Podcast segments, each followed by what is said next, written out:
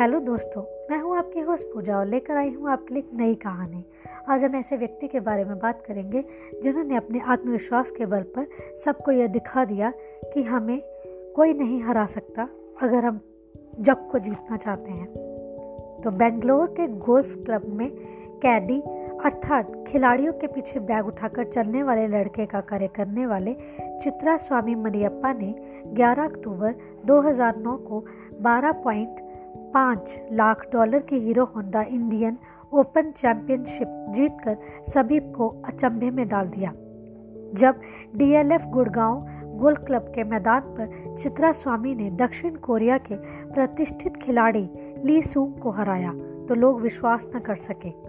कर्नाटक के चित्रा स्वामी मनियप्पा ने बिना किसी कोच के स्वयं की मेहनत व लगन के बल पर यह प्रतियोगिता जीतकर साबित कर दिया कि लगन और आत्मविश्वास से कोई भी लक्ष्य हासिल करना संभव है।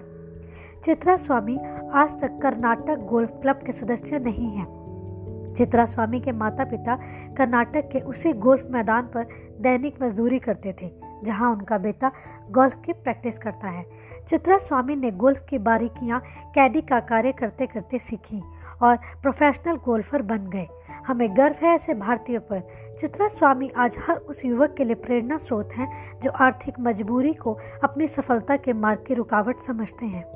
उम्मीद करती हूँ आपको यह कहानी पसंद आई होगी। तो जुड़े रहिए the Hamini talk show with Pooja. धन्यवाद।